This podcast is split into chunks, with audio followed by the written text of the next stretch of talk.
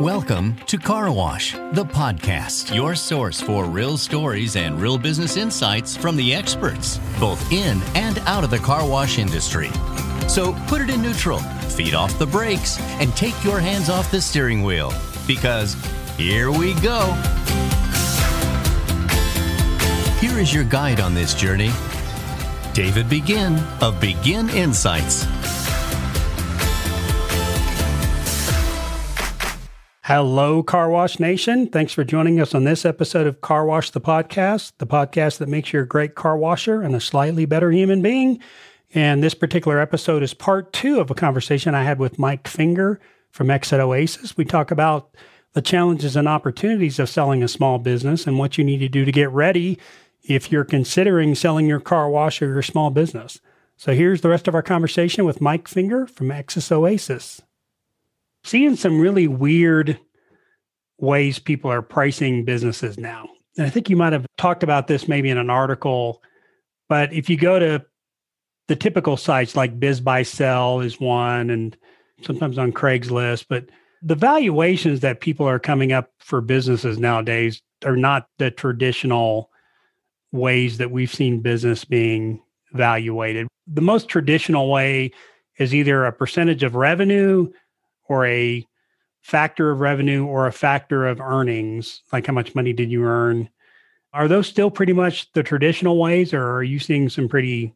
I mean, almost exclusively in terms of acceptance, I see the multiple of earnings. That tends to be the, I don't want to say the gold standard because that implies that it's good. It's just screwy there's so many different formulas that can get used in creating that, but it tends to be a multiple of earnings in terms of evaluation. I mean, you look at any industry and there's averages in there. Of course, the averages just get blown out of the water when you look at the individual business. Again, nationwide, small business multiple average is around 2.4 or 2.5. So take your cash flow for the year, multiply by 2.5. That's the ballpark you should start from. Now, again, there's some industries that are just crazy weird when it comes to that. Again, car wash is one of those. How much does it cost me to wash my first car? Well, it can be millions of dollars.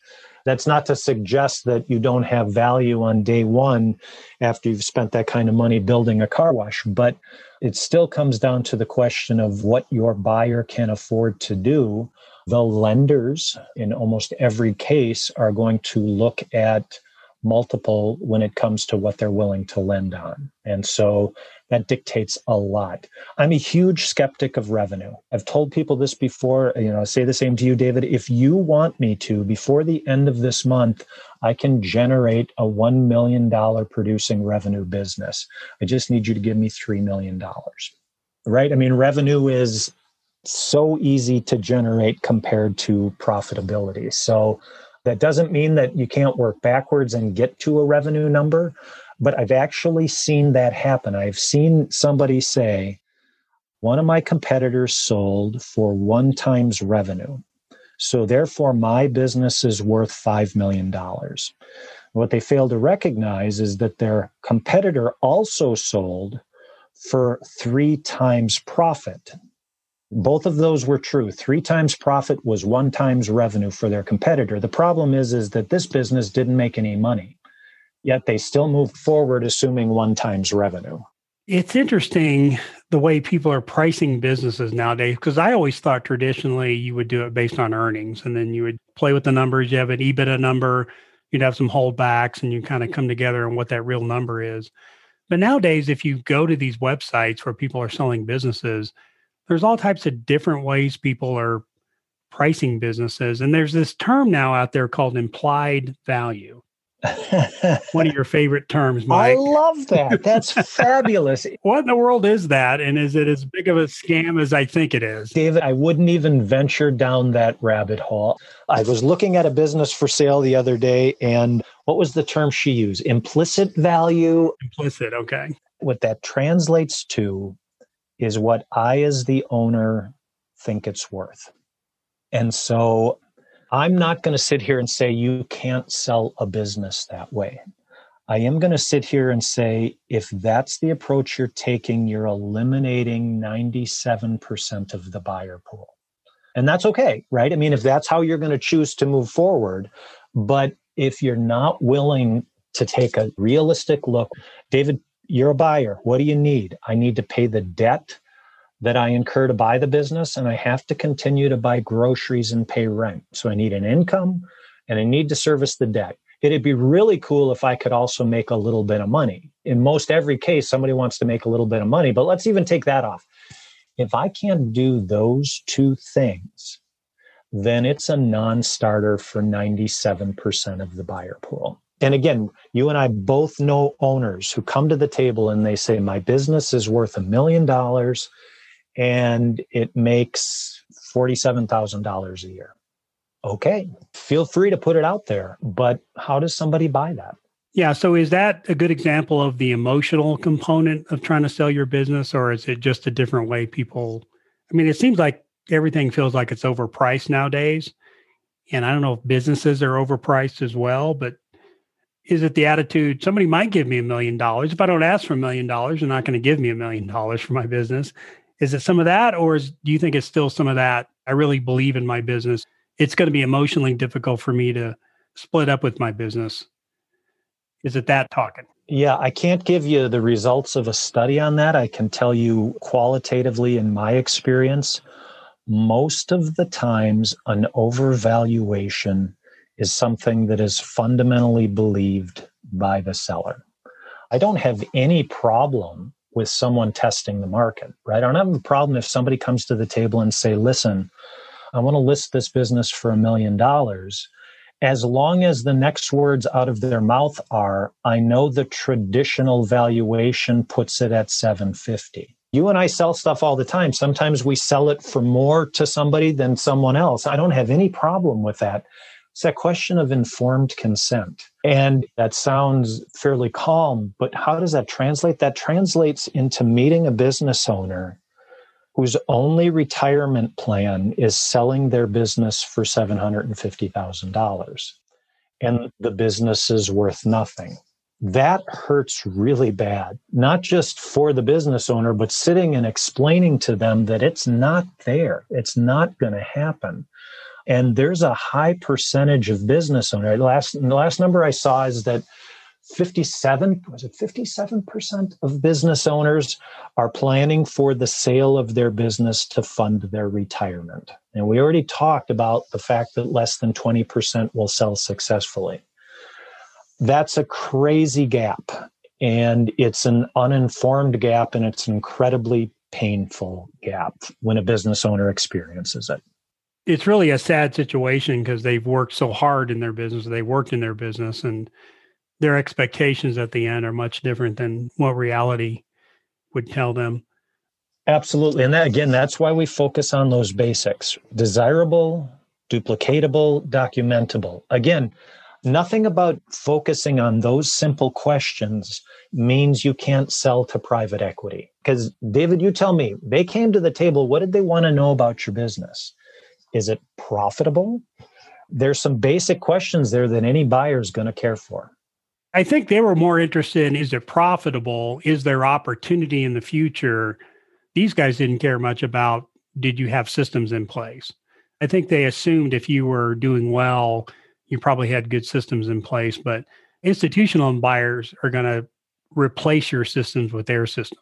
That's a great point. We talk about the strategic buyer. Again, I talk to owners who their default plan that they keep in their back pocket is that they're going to sell to their competitor because 15 years ago their competitor said, Hey, if you're ever thinking about selling, let me know. But to your point, if I buy a competitor, what are the odds that I'm going to keep their systems and their brand and all these things that represent value? Or am I more likely going to wash over all of that with my stuff? I think that's the fundamental difference. I think I might have mentioned this, but we're in the process of selling our frozen yogurt store which is a more traditional small business. It very much has a good brand, it has the systems in place. It's very much the owners don't need to be there. I'm there maybe an hour or two every other week. So it is one of those businesses that we've set it up from the very beginning. So we hopefully this thing will be sellable in the future, but a lot of people don't do that. A lot of times the owners are working in the business and they haven't documented their processes and policies. And that does make it super hard to sell. So keep our fingers crossed. It's interesting. This is a much different selling process than the one I went through a year ago, year and a half ago. Absolutely. I bet it is. What are you finding in terms of buyers? Who's knocking on the door? A lot of customers are interested, but we get a lot of people with interest, but I haven't been serious. We've had a few people who are serious, but are concerned about the future of hospitality and what's going to happen with COVID. And, you know, we've gone to these where restaurants are open, then restaurants are closed, and then restaurants are open, but they're only open 25%. Then they close again and they get open to 50%. And there's just a lot of uncertainty right now. Like we were talking earlier about the whole hospitality industry. I mean, are people going to order out more? Are they going to be bringing it home more? Is that going to be the norm? Are people going to want to go out to restaurants like they used to go? No, no one has any answers there right now. So, right. How'd you like to own a uh, an event venue where you oh, make money after you cross the 87% capacity threshold. They're not doing that. They're not even open. I mean, a lot of these event centers aren't really open. Yeah, I mean, we're still making money and we're still profitable. So we need to be thankful for that, definitely, because there are a lot of industries. I mean, I hate to be in the cruise ship industry right now. So there is some silver lining to where we're at with that. The one big question I have, and especially people in the car wash industry, when I was first looking to sell maybe five or seven years ago, the multiples were three to five times earnings. And now they're upwards of 10 times, depending on your car washes, how many you're selling. How does somebody who buys your car wash, and I know institutional investors think much different than a individual who's buying a car wash, but an individual anymore can't buy a car wash at eight to 10 times earnings because I think the runway to make money on that is so long that it just doesn't make it worthwhile. So what what do institutional investors know about buying businesses that we don't know when they're paying these massive multiples? I honestly don't know, David. I am an unapologetic small business guy. When we start to get to numbers like that, I mean, we talk about terms like economies of scale, all of those things and I'm sure some of that's real, and I'm sure a lot of these guys make great money. And then every once in a while, we'll read about the roll up that failed miserably and they lost $170 million on it. So I genuinely don't know the rationale. But to your point, I worry that the individual car wash owner, right? That guy that owns the place in town, who's owned it for 15 years, who's got equipment that he duct tapes together that barely gets him through. That guy's not going to find a PE offer. He's not going to get the private equity buyout, and he's going to sit there and wait for a 10x multiple until the place falls apart around him. But the fallout of that expectation is going to be substantial. I would agree with that. I'm glad you don't know either. That tells me, Mike, that maybe nobody knows except a few people why these multiples are so high. And I'm I'm guessing if they put together enough units, then they sell it to another private equity company, and then they just keep passing that debt down. But those are people that are a lot smarter than I am when it comes to figuring out those types of financial arrangements. It's lost on me. And there was a time when I was jealous of that knowledge. But again, when you start to look at the numbers and you realize how narrow that band of purchases in that space is, I'm very comfortable saying to the small business owners listening, private equity is never going to buy your business. And I'm wrong, but I'm wrong like 0.018%. So I'm mostly right. I think you're correct on that. How do you teach people to rationally look at their business? So I sort of had an attitude over time when I was trying to get myself ready to for sale. I always thought, you know, every business should be for sale. And this is not necessarily ref- it's a reflection of me, but it doesn't represent me as an individual. And if somebody wants to buy my business, I need to be willing to sell it. How do you get people to look at selling in a rational light? Well, I mean, I think the start is recognizing that every business transitions one way or the other. You're not going to own this thing in 100 years or 50 years, or most of us don't last that long. And we're going to transition the business anyways. So we think we're going out on a sailboat at the pinnacle of our performance, and that's not how it works.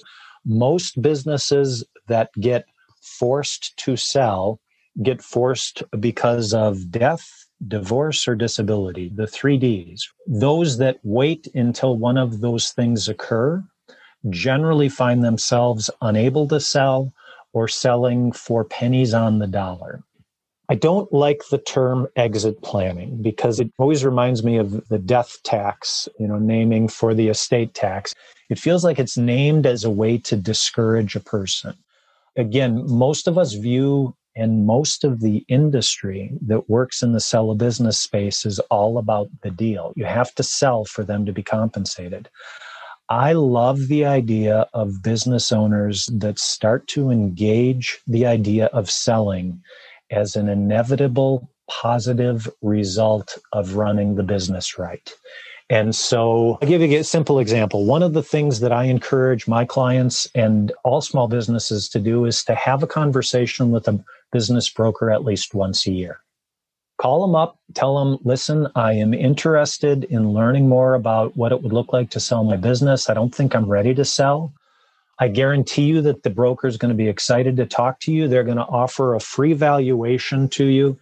And you give them your financials, you sit down and talk with them. Then the next year, you do the exact same thing with a different broker.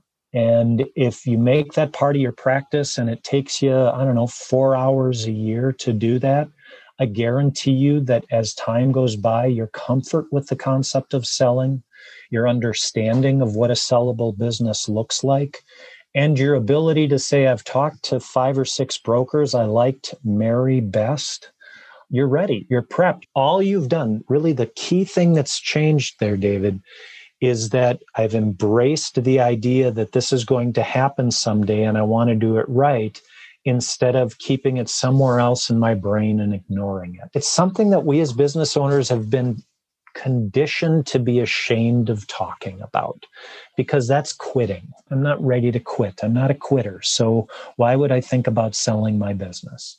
I certainly see that. You mentioned the three Ds in an article two or three years ago, and that really got my attention to say I need to sell the bit because I wasn't the only owner. I had other owners, and I think if I was put in a situation where I died or my wife left me or something happened, I was going to be at a major disadvantage because I was the managing partner, I was the majority owner, but I didn't have a lot of control over the business.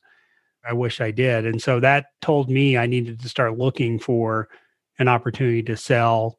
And we came across a great opportunity to sell and thank goodness the partners agreed to selling because if they didn't want to sell i wasn't in a position to force them to do it. Part of what we've tried to create with the site and again the exit oasis by design is designed to be a safe place for you to go to learn about this topic right? It's not a broker site where every click you do is sucking you down a funnel.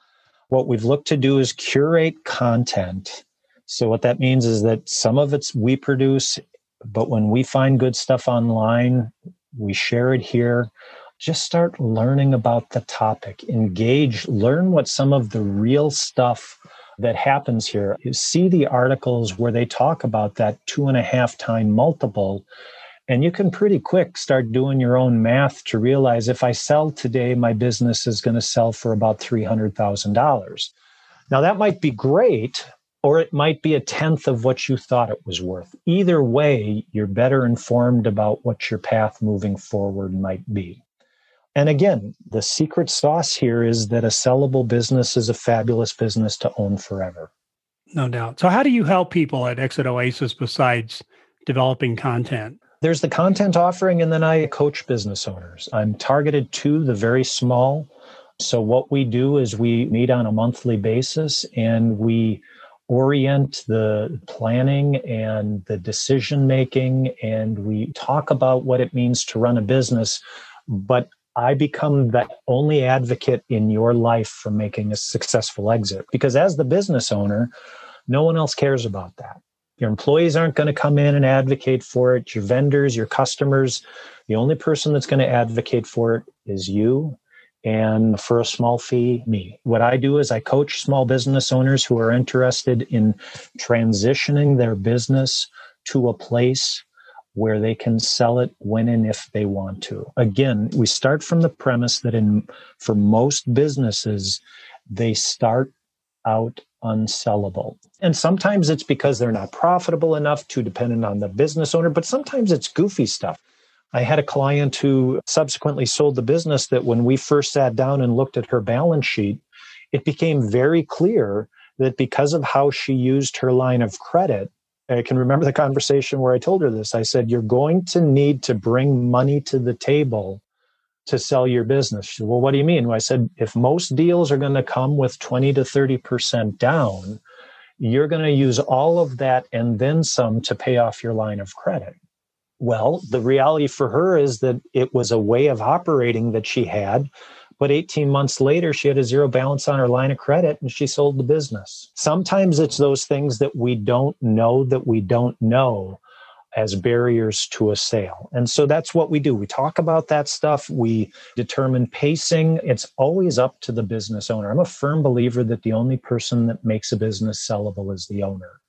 And so it's about helping them orient their thinking and decision making towards that end what I love about what you do, Mike, is you help business owners get ready. And it could take years. I have a good friend who's a broker here in Colorado Springs that he tells people they want to bring their business to him. He goes, This is unsellable. Go away, do these five things, and come back in three years and we'll talk. But you're that person that walks with that business owner to help get their business ready to sell. That's right. I mean, part of the reality for me, David, is I lived it, right? My first business, I grew for 10 years. I had 50 employees. I was burnt out. I was ready to sell. Had all those conversations with the brokers. And they said exactly what your broker friend just said go away and come back. And I spent five years in the trenches changing that business. And at the end of that five years, I had 50 employees, almost identical annual revenue, but we were profitable. It was less dependent that we had changed those things we need to change. But the point of that story is that had I not had that outside influence, I would have continued to run my business the way I had because that's what we do as owners. We run our businesses. And unless we know the consequence of the way we're doing it, there's no motivation to change. That is the single most fun thing about what I get to do, though, because nothing provides motivation for a business owner to change like the conversation in this space when you get to the point as owner where you go, I don't want to do this anymore, your openness to do things differently makes for an interesting ride. Almost like people need to feel the pain before they're willing to change. Absolutely. So good, good. So if people want to contact you, Mike, and at least go to your website, but find out what you do, where would you? Yeah, they'd hit us at exitoasis.com. And you can contact me through the contact portion there. But again, consume, read. You can find me on LinkedIn. It's a journey, and it's one that, again, I've been lucky enough to have four successful exits myself, but I can tell you in all honesty that the phone calls that I get, the meetings that I have with owners after they've sold their businesses are as rewarding to me as those own exits. It is a cool, life changing do over that is magical to behold when it happens in the right way. That's great. No, that's fantastic. I appreciate what you do. I appreciate what you've put on your website and getting to visit with you. You've impacted my business journey. So I certainly appreciate, you know, you dealing with the issues that your accountants and your attorneys are not dealing with. So I appreciate that. I appreciate you saying that, David. It's a pleasure to be engaged with you. Well, thanks, Mike. I appreciate it. So I want to thank everybody for listening to this episode of Car Wash the Podcast. And again, we want to get this podcast into the hands of more people in the car wash industry. So if you will, tell your friends and associates about the podcast. You can get Car Wash the Podcast anywhere, any platform that has podcast, or you can simply go to carwashthepodcast.com. So for myself and Mike, thanks for listening, and we'll catch you next time and keep washing those cars. Car Wash the podcast is your source for real stories and real business insights from the experts, both in and out of the car wash industry. Our show helps investors, owners, operators, and managers think about ways to enhance their business. Our podcast is a free, on demand audio program that provides information on the latest trends impacting the industry, tips from successful industry leaders, and inspiration for our listeners.